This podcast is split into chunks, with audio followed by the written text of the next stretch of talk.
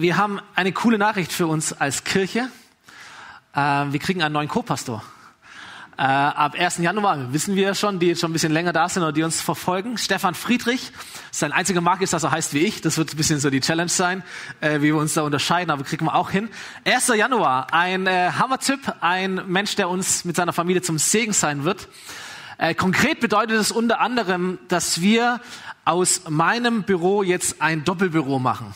Wir richten unser oder mein Büro neu für uns zwei ein. Ich weiß nicht, ob du das kennst, wenn du ein Zimmer neu einrichtest, du mischst Länge, Breite, du äh, gehst ins Internet, du googelst, du äh, fährst zu Ikea, kämpfst dich durch das Gewühl durch, äh, verlierst alle Nerven unterwessen und überlegst, was könntest du machen, um dieses Zimmer so einzurichten. Ich kann mich erinnern, als äh, wir als Familie umgezogen sind in unsere vorletzte Wohnung, ähm, in einem älteren Haus und da musste man einfach ganz viel neu machen. Der Boden musste neu machen, die Toiletten musste man neu machen, die Wände musste man neu tapezieren, die Küche musste man neu machen oder durften wir neu machen, war ja cool. Aber ich weiß nicht, wie oft wir uns als Ehepaar verkracht haben auf dem Weg dorthin. Äh, wie, wie oft wir gestritten haben über Ausrichtung oder Einrichtung oder Stile oder Auswahl, wie oft wir keine Ahnung was gemacht haben. Ich bin so froh, dass ich jetzt in einem Haus lebe, das ich nie einrichten musste.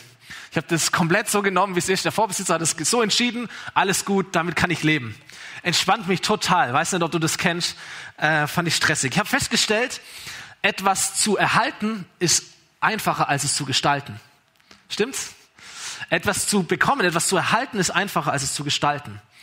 Manchmal geht es mir so, ich arbeite viel äh, und ich sehne mich so nach so einem freien Tag oder so einem freien Abend. Dann kommt dieser freie Abend tatsächlich und äh, Gott ist gnädig und alle Kinder schlafen vor Achte. Das ist so der Himmel. Und dann sitze ich auf der Couch, gucke meine Frau und denke, was machen wir jetzt? So, wie, wie gestalte ich sinnvoll diesen Abend, der so kostbar ist? Es ist einfacher, etwas zu erhalten, als es zu gestalten. Stimmt's? Ähm, die, die, die Schüler kennen das vielleicht. In dem Moment, wenn du deinen Schulabschluss hast, machst Abitur, die Welt steht dir offen, aber wie gestaltest du das jetzt? Wie gestaltest du das, wenn nicht der Stundenplan dir die ganze Woche vorgibt, sondern jetzt musst du entscheiden. Jetzt darfst du entscheiden. Jetzt ist deine Aufgabe, was draus zu machen. Es ist einfacher, etwas zu erhalten, als es zu gestalten. Wir wissen alle, wie man Kinder erzieht, bis wir selber welche haben. Es ist auch einfacher, ein Kind zu zeugen, als es zu erziehen. Stimmt's? Macht auch mehr Spaß, by the way. Es ist einfacher, etwas zu erhalten, als es zu gestalten. Wir wissen auch alle, wie man Politik richtig machen würde, bis wir dann selber Verantwortung tragen. Das lernen gerade die Leute von der Ampel jetzt in Berlin. Dass es etwas anderes ist, äh, zu meckern und zu kritisieren. Jetzt musst du selber liefern. Das ist was völlig anderes. Wir wissen auch alle, wie man richtig Corona-Krise managt und steuert, bis wir selber mal ein Hygienekonzept schreiben müssen. Für eine Gruppe, für, für, für eine Schule, für ein Unternehmen, für eine Kirche. Und sagen, ist es nicht so einfach. Die Rolle des Gestalters ist schwieriger als die Rolle des Erhalters.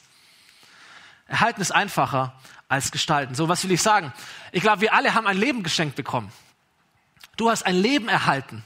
24 Stunden jeden Tag. 30.000 Tage in der Summe. Das war sehr, sehr einfach. Du hast es dir nicht verdient, du hast das nichts dazu beigetragen, du hast es einfach umsonst erhalten. Die herausfordernde Frage ist, was machst du damit? Die herausfordernde Frage ist, wie gestaltest du dein Leben? Und das Leben, und das ist für viele vielleicht gar nicht so eine gute Botschaft, aber im Grunde ist es eine Hammerbotschaft, das Leben wird dir von deinem Schöpfer nicht so schlüsselfertig übergeben, sagst so, das ist es. Und hier ist die Gebrauchsanweisung und da weißt, steht genau drin, was du jeden Tag zu jeder Minute tun musst. Und wenn du das einfach machst, dann ist fertig. Sondern Gott gibt dir ein Leben nicht schlüsselfertig, sondern er gibt es dir, damit du es gestalten darfst. Damit du es entdecken darfst, damit du es gestalten darfst. Die Gestaltung deines Lebens ist die Hauptaufgabe deines Lebens. Und du wirst nie an ein Ende kommen. Stimmt's? alle, die schon 60, 70, 80 sind, auch du kannst noch gestalten. Und du musst auch gestalten und du darfst auch gestalten dein Leben. Dein Leben gestaltet sich durch die Entscheidungen, die du triffst. Das ist so eine Weisheit, die ich glaube allgemein bekannt, dass der Punkt, an dem du heute bist, die Person, die du heute bist, bist du, weil du ein paar Entscheidungen getroffen hast oder halt auch nicht getroffen hast in der Vergangenheit. Richtig? So, das gilt für jeden Bereich deines Lebens und es gilt genauso auch für deinen Glauben, der dein ganzes Leben eigentlich umfasst. Das Leben mit Jesus und die Zukunft Gottes ist etwas, das du gestalten darfst. Ist etwas, das du einrichten darfst, wie ein Zimmer. Da gibt's zwar die Leitplanken, da lesen wir in der Bibel die Gebote Gottes, Leitplanken, damit du nicht irgendwie links und rechts die Böschung runterfährst oder die, dich verletzt oder irgendwie ähm, beschädigt wirst. Aber innerhalb dieser Leitplanken, oh, da gibt's Freiraum. Da gibt's Eigenverantwortlichkeit, da gibt's Gestaltungsfreiheit für dich, die du nutzen darfst. Und ich glaube, Gott möchte dich ganz stark ermutigen, dass du dein Leben anpackst und dass du es gestaltest und dass du nicht nur sagst, oh, ist schön, dass ich es erhalten habe, es ist schön auch, wenn du es gestaltest. Okay, ganz große Ermutigung zu dem Punkt. Ähm, vielleicht zum Anfang zurück. Im besten Fall, wenn ich mein Büro oder unser Büro einrichte, im besten Fall dient dieses Büro uns oder dein Zimmer, dein Haus oder was auch immer. Im besten Fall dient es dir, hilft es dir, macht es dich besser, lässt dich aufblühen, lenkt dich nicht ab. All diese Sachen. So, eine gute Gestaltung unseres Lebens und eine gute Gestaltung unserer Zukunft, im besten Fall bringt es uns vorwärts im Leben. Im besten Fall bringt es uns vorwärts und ich möchte mal heute so drei Schritte, drei Entscheidungen, drei Aufgaben anschauen, die dir helfen können oder helfen werden, wage ich mal zu behaupten, dein Leben gut zu gestalten und deine Zukunft gut zu gestalten. So, äh, wir sind in einer Predigtserie hier. Wir bringen relativ viel in Serien in diese Kirche. Und unsere aktuelle Serie heißt Josua. Gottes Zukunft für dich erobern. Und wir gehen so durch dieses biblische Buch im Alten Testament, das Buch Josua. Viele von uns lesen einen Bibelleseplan, den wir geschrieben haben, parallel zu dieser Serie und sind so ganz drin in der Materie und was da alles war. Du liest in diesem Buch die Geschichte, wie das Volk Israel, das Volk Gottes, äh, die Zukunft, die Gott ihnen versprochen hat, so Stück für Stück erobert. Und wir haben die letzten zwei Wochen gelernt, wie wir uns gut vorbereiten können auf das, was Gott für uns vorbereitet hat. Und wir haben letzte Woche gelernt, wie können wir denn richtig kämpfen, um die, um die, die Versprechungen, die Zukunft, das Leben, das Gott für dich geplant hat, so Stück für Stück wirklich zu nehmen und zu erobern. So, aber jetzt kommt etwas Neues für dieses Volk. Sklavenschaft kannten sie, dann kam Wüstenwanderung, dann kam das neue Land, die Vorbereitung, die Eroberung, aber jetzt findet sich dieses ganze Volk, und Josua, war der Leiter dieses Volkes, die finden sich jetzt in einer Rolle, die sie nie zuvor hatten, nämlich die Rolle zu gestalten. Wandern kann sie, Sklave sein kann sie, erobern kann sie, Krieg kann sie, aber jetzt kommt die Rolle, wie gestalte ich ein ganzes Land? Wie richte ich ein Land ein? Wie geht das? Und ähm, so, Israel war, war ein großes Land, es waren zwölf Stämme, ungefähr eine Million Menschen, glaube ich, zwölf Stämme insgesamt. Jeder Stamm hat sein bestimmtes Gebiet bekommen, aber egal welcher Stamm es war, egal welches Gebiet, egal wie groß, egal wie bergig oder was auch immer, es gab drei Dinge, die galten für alle zwölf Stämme, für dieses ganze Land insgesamt. Und ich dachte mir, hey, egal wer du bist, egal wie groß dein Gebiet ist, egal wie hügelig oder glatt dein Land ist, egal wie neblig oder sonnenklar, wer auch immer du bist, wo auch immer du stehst. Ich glaube, es gibt drei Dinge, die sind wichtig, wenn du die Zukunft gestalten möchtest, wenn du das Leben Gottes für dich gestalten möchtest. Das erste habe ich mal genannt, bleib nicht stehen, sondern bleibe im Gehen. Bleib nicht stehen, sondern bleib im Gehen. Josua Kapitel 18, da sind wir so an diesem dritten Punkt dieser Serie. Als das Land erobert war, versammelte sich die ganze Gemeinschaft der Israeliten in Silo, das war so diese religiöse Hauptstadt, können wir sagen, und sie errichtete dort das heilige Zelt, in dem Gott ihnen begegnen wollte. Das war eine Zeltkonstruktion ähm, und die, die, das Versprechen war, das ist das Haus Gottes. Dort wohnt Gott und in, wo auch immer sie waren, in der Wüste haben sie dieses, dieses Zeltlager aufgebaut und in der Mitte war das Zelt Gottes. Das war der Ort, wo Gott gewohnt hat. Jetzt geht's weiter, pass auf. Sieben Stämme von zwölf, sieben Stämme hatten sich noch kein eigenes Gebiet zuteilen lassen. Josua ermahnte die Israeliten, wie lange wollt ihr noch so träge sein? Wann endlich werdet ihr das Land in Besitz nehmen, das euch der Herr, der Gott eurer Väter gegeben hat? Und ich finde es interessant, ist Josua Kapitel 18. Auf den ersten Blick würde ich sagen, das ganze Land ist erobert. Der Krieg ist vorbei. Alles ist gemacht. Es gehört jetzt ihnen. Aber in Wahrheit, über die Hälfte der Stämme haben noch gar nicht das genommen, was ihnen eigentlich gehört. Warum? Josef sagt, ihr seid träge. Ihr seid träge geworden. Was ist los mit euch? Warum seid ihr so lustlos? Warum seid ihr so leidenschaftlos? Was ist passiert? träge. Du bist schon zufrieden mit dem, was du hast. Du willst gar nicht unbedingt mehr. Dir fehlt so dieser, dieser innere Antrieb, der, der, der Hunger nach etwas Neuem, nach mehr in deinem Leben. Bist so ein bisschen passiv. Vielleicht war der Kampf zu lang. Und wir sagen, ja komm, ist jetzt auch okay. Mach mal Pause. Und Jesus sagt, Leute, ich muss euch mal schütteln und ermahnen. Ihr seid zu träge. Wann endlich? Wann endlich nehmt ihr das Leben, das Gott euch gegeben hat? Wann nehmt ihr endlich das Erbe Gottes? Die Zukunft liegt vor euch. Nehmt. Nehmt. Und als ich es gelesen habe, dachte ich, hey, da ist, da ist eine Stimme Gottes für uns. Vielleicht auch für dich. Da ist, da ist eine Berufung für dich, eine Wahrheit, vielleicht sogar so ein sanfter Tritt in den Hintern. Zu sagen, hey, wie sieht's aus? Wann endlich? Gott hat mehr für dich. Und ich sage das ganz bewusst in einer Krisenzeit. Eine Krise, wo die viele von uns auch träge macht wo wir immer in der Gefahr stehen, auch träge zu werden, weil alles ist echt anstrengend, stimmt's? Das Leben ist durch die Krise, durch Corona so anstrengend geworden. Wir müssen so viel Kampf investieren, um die Gegenwart hinzukriegen, dass wir gar nicht mehr wissen, ah, da gibt's ja auch eine Zukunft. Ich muss erst mal regeln, was ist jetzt wieder mit Schule, was ist jetzt wieder mit irgendwelchen Stufen oder mit irgendwelchen äh, Maßnahmen. Es ist so anstrengend und wir ziehen uns zurück, weil wir schon so lange haben kämpfen müssen und sagen, oh, passt schon, ist okay, lass mich in Ruhe damit. Und dir möchte ich sagen, schau nach vorne. Ganz bewusst in dieser Zeit, schau nach vorne, da gibt's noch was für dich. Da gibt's eine Hoffnung, da gibt's eine Zukunft, da gibt's ein Land, das dir gegeben ist. Und ich fordere dich auf, ganz offiziell hiermit, setz dich in Bewegung. Komm wieder in Bewegung. Schüttel mal ab, was dich so träge macht und sag, oh, ich möchte mich fokussieren im Leben. Ich möchte nach vorne schauen. Nicht nach links, nach rechts, nicht nach hinten, sondern ich bin hier, um nach vorne zu schauen, nach vorne zu gehen in meinem Leben, weil da gibt's noch mehr, da gibt's ein Leben Gottes, da gibt's Versprechungen Gottes, da gibt's etwas, das ich besitzen kann, das mir eigentlich auch schon gehört. Und ich möchte mich nicht von meiner Umwelt oder von irgendwelchen Stimmen oder von was auch immer mich so krass beeinflussen lassen, erschweren lassen, dass ich, nein, ich will nach vorne gehen. Bleib nicht stehen sondern bleib im Gehen. Trägheit kommt dann, wenn wir denken, ich kenne schon alles. Stimmt's? Ich weiß, wie das Leben funktioniert. Ich weiß, wie mein Beruf funktioniert. Ich weiß, wie Schule funktioniert. Ich weiß, wie Kirche funktioniert. Ich weiß, wie Glaube funktioniert. Ich weiß, wie Christsein funktioniert. Ich kenne es alles schon. Das ist der Moment, wo es ganz heiß wird, wo wir anfangen, träge zu werden.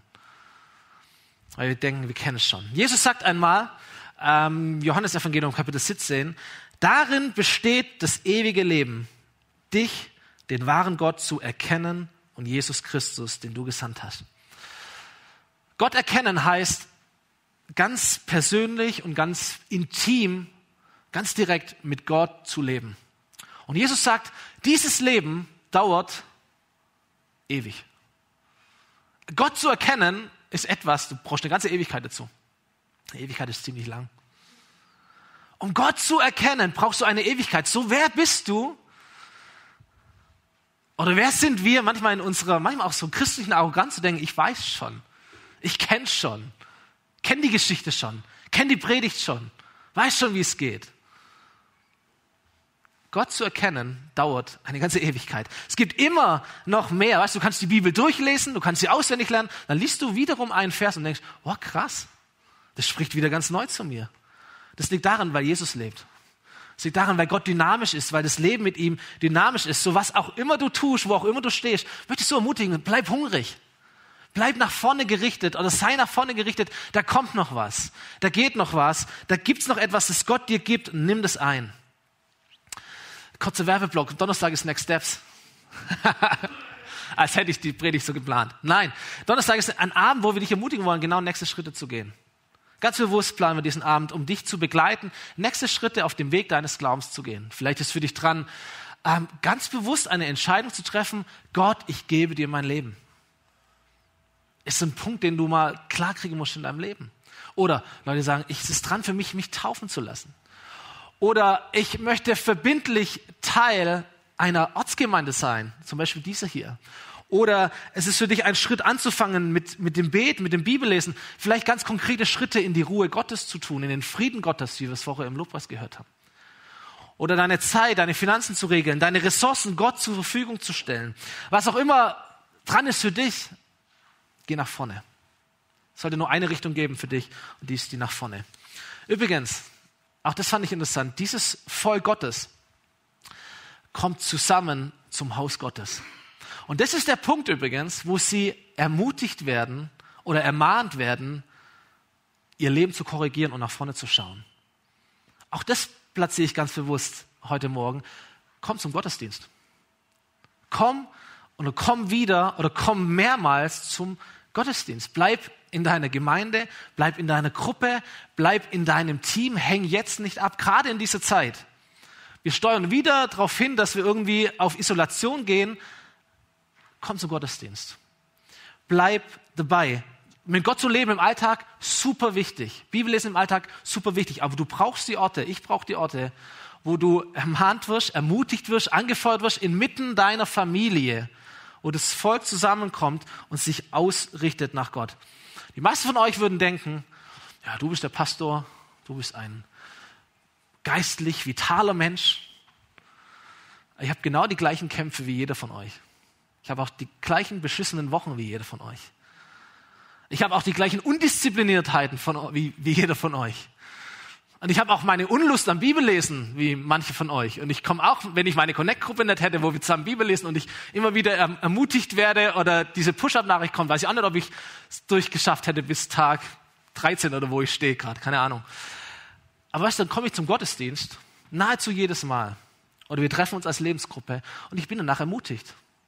Ich bin danach ausgerichtet, korrigiert, hingestellt mit einem Fokus im Leben. Und das ist der Punkt. Deswegen ist Gottesdienst so wichtig. Man sagt immer, der Hunger kommt beim Essen. So, wenn du hungrig sein möchtest in deinem Leben, ist cool, die Speisekarte Gottes ist die Bibel zu studieren. Was gibt's da alles? Und noch besser ist es, im Lokal zu sein. Wo du es riechen kannst, wo du es schmecken kannst, wo du es sehen kannst, wo du es beobachten kannst. Wo andere dir helfen dabei.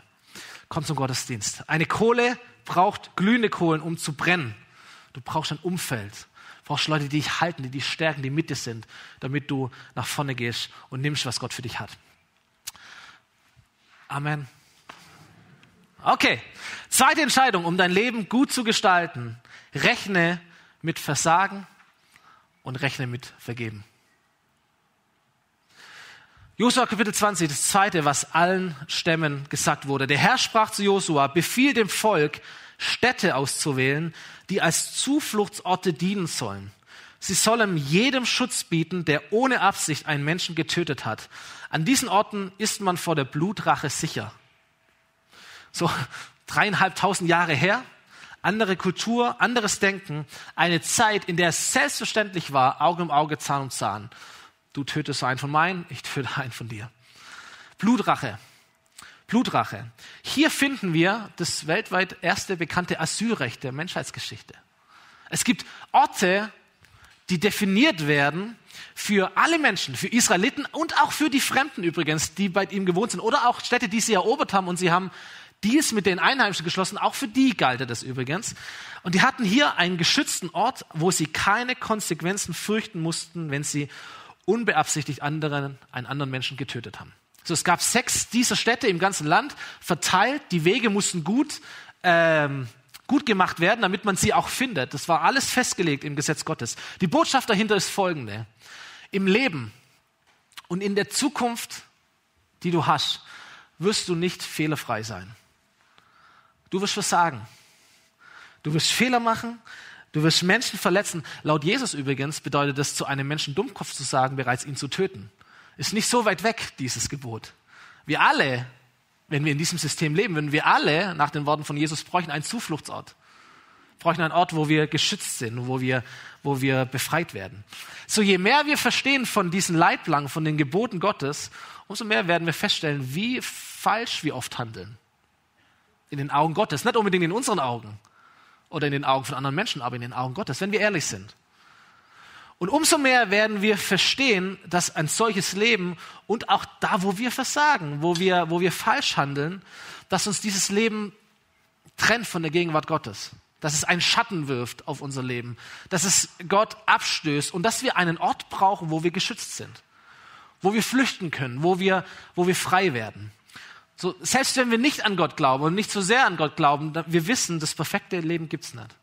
Das fehlerfreie Leben gibt's nicht. Welches Leben du auch immer gestalten möchtest, Du wirst versagen auf diesem Weg. Du wirst Dinge tun, die nicht richtig sind. Du wirst Dinge nicht tun, die richtig wären. Das ist Teil des Lebens. Als Kinder haben wir oft Versteckfange gespielt. Kennt das noch jemand? Spielen wir heute auch noch. Äh, Versteckfange heißt, alle verstecken sich, einer sucht und dann gibt's Freischlagen. Das heißt, wenn du zu einem ganz bestimmten Ort gehst und schneller da bist wie der Fänger, dann bist du frei. Stimmt's? So haben wir das immer gespielt. Freischlagen, Versteckfange. Für Kinder ist es ein Spiel, für manche von uns ist es die größte Frage des Lebens. Wo gehe ich hin mit Versagen? Wo gehe ich hin mit Fehler? Wo werde ich frei?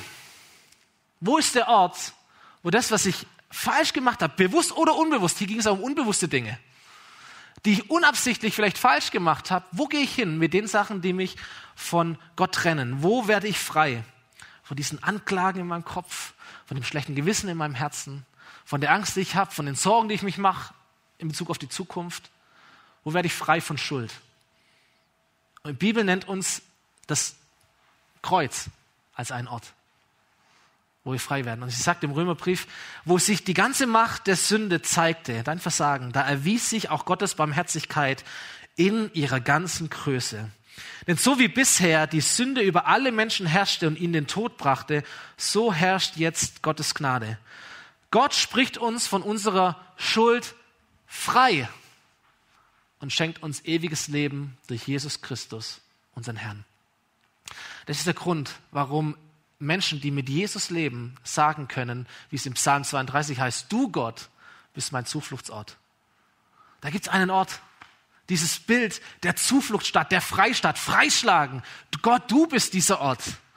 Es ist nicht irgendein Ort, wo wir jetzt nach Israel reisen müssen oder sonst irgendwo, so gut die Wege auch waren, sondern es ist, ein, es ist eine Person ist dieser Ort. Du, Gott, bist mein Zufluchtsort, mein sicherer Zufluchtsort, mein Schutz in Zeiten der Not, wohin ich mich auch wende. Deine Hilfe kommt nie zu spät. So, wenn du dein Leben gestalten möchtest, deine Zukunft ergreifen möchtest, nicht nur erhalten, sondern gestalten, rechne mit Versagen, aber rechne noch viel mehr mit Vergeben. So, Israel hatte zwölf Stämme. Alle Stämme hatten ein Gebiet. Alles wurde zugeteilt, bis auf einen Stamm. Ein Stamm, der Stamm Levi. Warum? Ein paar Verse, um das zu verstehen. Josua Kapitel 13. Der Stamm Levi erhielt als einziger keinen Grundbesitz. Er sollte von den Opfergaben leben, die das Volk Israel seinem Gott darbringt. Vers 33. Die Leviten hatte Mose jedoch kein eigenes Stammesgebiet gegeben. Der Herr, der Gott Israels, war ihr Anteil und Erbe und er sorgte für sie.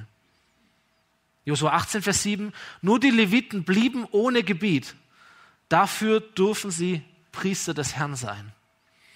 Und abschließend Josua 21, 41. Alle Leviten erhielten zusammen 48 Städte in den verschiedenen Stammesgebieten Israels. Jede dieser Städte war von Weideland umgeben. Das ist so mal dieser biblische Überblick. Die Leviten, das war so etwas wie die Pastoren heute. Es waren die, die Priester. Ihr Job war der Gottesdienst. Ihr Job war das Haus Gottes.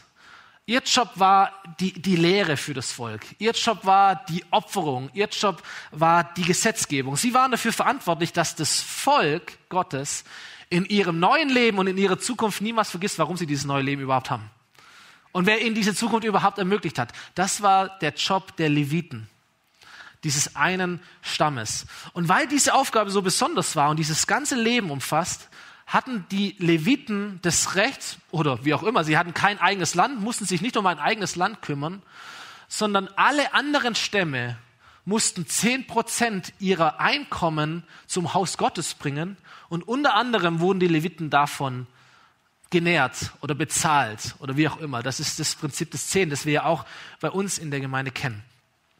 So, jeder Stamm, zusätzlich, jeder Stamm weil die ja irgendwo wohnen mussten, dieser Stamm Levi. Jeder der anderen elf Stämme hatte jetzt jeweils vier Städte zu bestimmen, in denen Leviten leben konnten, damit überall, und das ist der Punkt, überall im Land Anbetung war.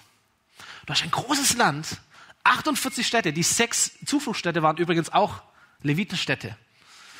Damit man da die, das klären konnte, ist da jetzt Recht oder Unrecht.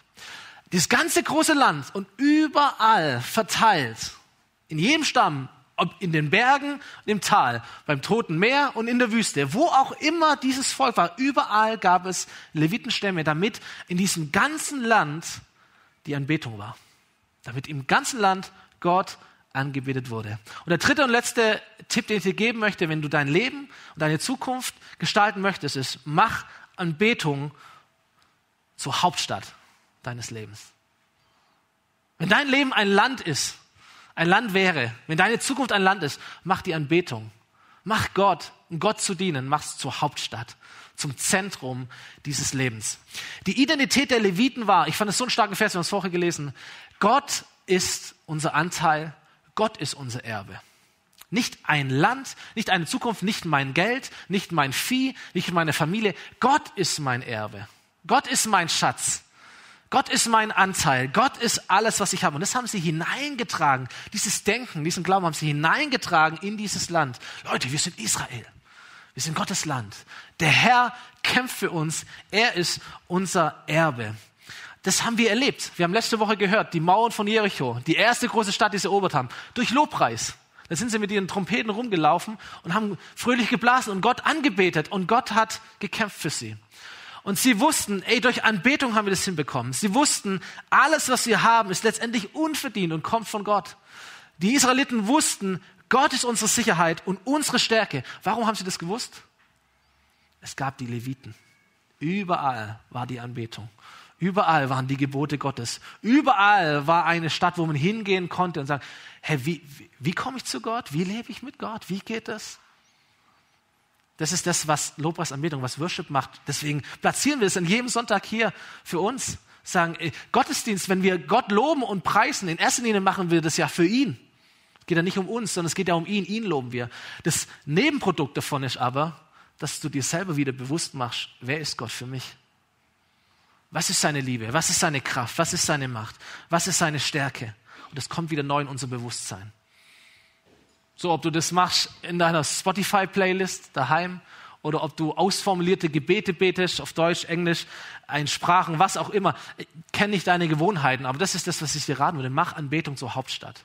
Mach Anbetung zum Zentrum. Schaff dir eine Gewohnheit, Gott immer wieder anzubeten, regelmäßig anzubeten. So, ich kenne nicht dein Leben, kenne auch nicht deine Zukunft, aber ich glaube, jeder Mensch hat so eine vage, vielleicht auch eine relativ feste Ahnung davon, es gibt mehr im Leben als unser Leben. Da gibt es etwas Größeres als uns. Christen würden sagen, dieses Größere ist der Gott, der sich durch die Bibel offenbart und den man erleben kann. Anbetung bedeutet, dass du diesem Gott den Platz gibst, der ihm gebührt. Der Ehrenplatz, den, das Zentrum, den zentralen Platz. Ben darf nach vorne kommen für den, für den letzten Song.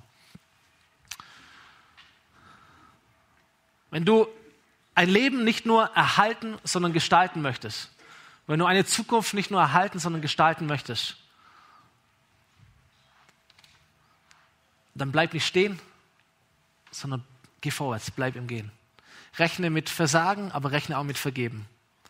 Und mach Anbetung die Hauptstadt deines Lebens. Der biblische Bericht, wie dieses Volk Israel dieses ganze Land einrichtet und gestaltet, endet richtig, richtig schön. Und nächste Woche, wenn wir dann abschließen, diese Serie, werden wir uns nur die letzten zwei Kapitel anschauen. Josua Kapitel 21 heißt es, so gab der Herr den Israeliten das ganze Land, wie er es ihren Vorfahren versprochen hatte. Sie nahmen es in Besitz und wohnten darin. Der Herr hielt sein Wort und sorgte dafür, dass sie in Ruhe und Frieden leben konnten. Mit seiner Hilfe hatten die Israeliten alle Feinde besiegt. Kein Versprechen des Herrn blieb unerfüllt. Alles war eingetroffen. Komm, wir stehen gemeinsam auf. Lade dich, lade dich ein zu stehen. Lade dich ein, mal deine Augen zu schließen diesen Moment nicht nach links, nach rechts zu gucken, sondern mal in dich hineinzuschauen. Und das ist die Vision, die ich dir geben möchte. Ich glaube, das ist die Vision, die Gott dir geben möchte. Ein Leben, in dem du alles, was Gott für dich hat, bekommst. Und du nimmst es in Besitz. Und du nimmst es nicht nur in Besitz, sondern du wohnst darin. Du ziehst da richtig ein. Du richtest dir diese Zukunft ein. Du gestaltest es. Du lebst in unruhigen Zeiten, das stimmt. Aber in dir ist eine Ruhe. In dir ist ein Frieden. Und was dir Angst macht, was dich bedroht, was dich von Gott wegbringen will, ist besiegt. Alle Feinde sind besiegt. Und kein Versprechen Gottes bleibt unerfüllt. Weiß nicht, wie viel Versprechen Gottes du kennst. Es gibt eine Menge in der Bibel. Dinge, die er dir zusagt.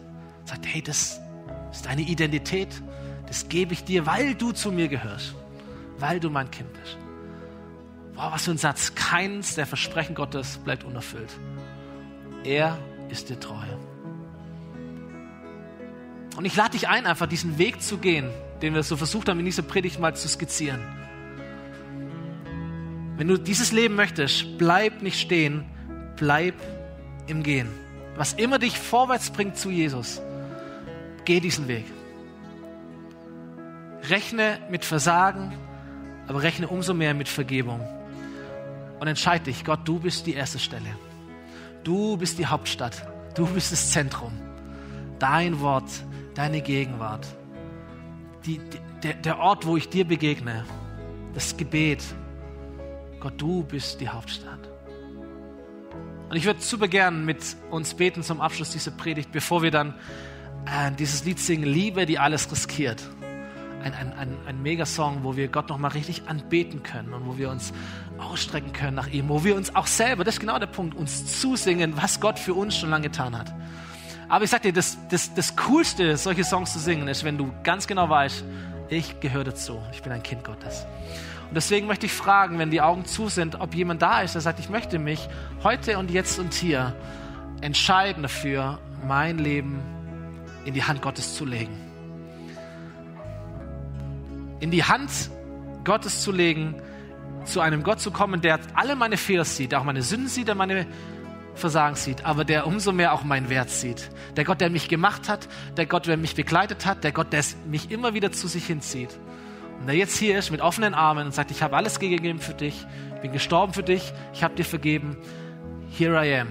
Und ich möchte dich zu meinem Kind machen, möchte dich begrüßen als Teil meines Volkes für dich, der du diese Entscheidung treffen möchtest, würde ich super gern beten oder mit dir beten. Und wenn du da bist, darfst du gerne mal deine Hand strecken, damit ich das weiß. Dankeschön. Noch jemand da? Da beten wir für mindestens eine Person. Und wir alle beten einfach mit. Jesus, danke, dass du hier bist. Jesus, danke dir, dass du ein, ein Leben geplant hast für uns, eine Zukunft für jeden Einzelnen und jede Einzelne von uns. Danke dir, dass du uns kennst vom Tag eins und schon bevor wir auf dieser Welt waren, hast du uns gesehen und gekannt und geplant. Danke, dass unsere Schuld dich nicht auffällt, uns zu lieben. Danke, dass unser Versagen dich nicht daran hindert, uns zu lieben. Danke, dass du ein Kämpfer bist und dass du den Weg freigekämpft hast, um unser Herz gewinnen zu können. Und heute stehen wir vor dir und wir sagen, bitte vergib uns unsere Schuld, reinig uns von unseren Fehlern und mach uns zu deinen Kindern. Nimm uns auf in deinem Volk. Wir wollen zu dir gehören, wollen unser Leben dir geben und dank dir dafür, dass du in unser Leben hineinkommst, es gestaltest und wir mit dir nach vorne gehen können und unser Leben gestalten und bauen können. Amen.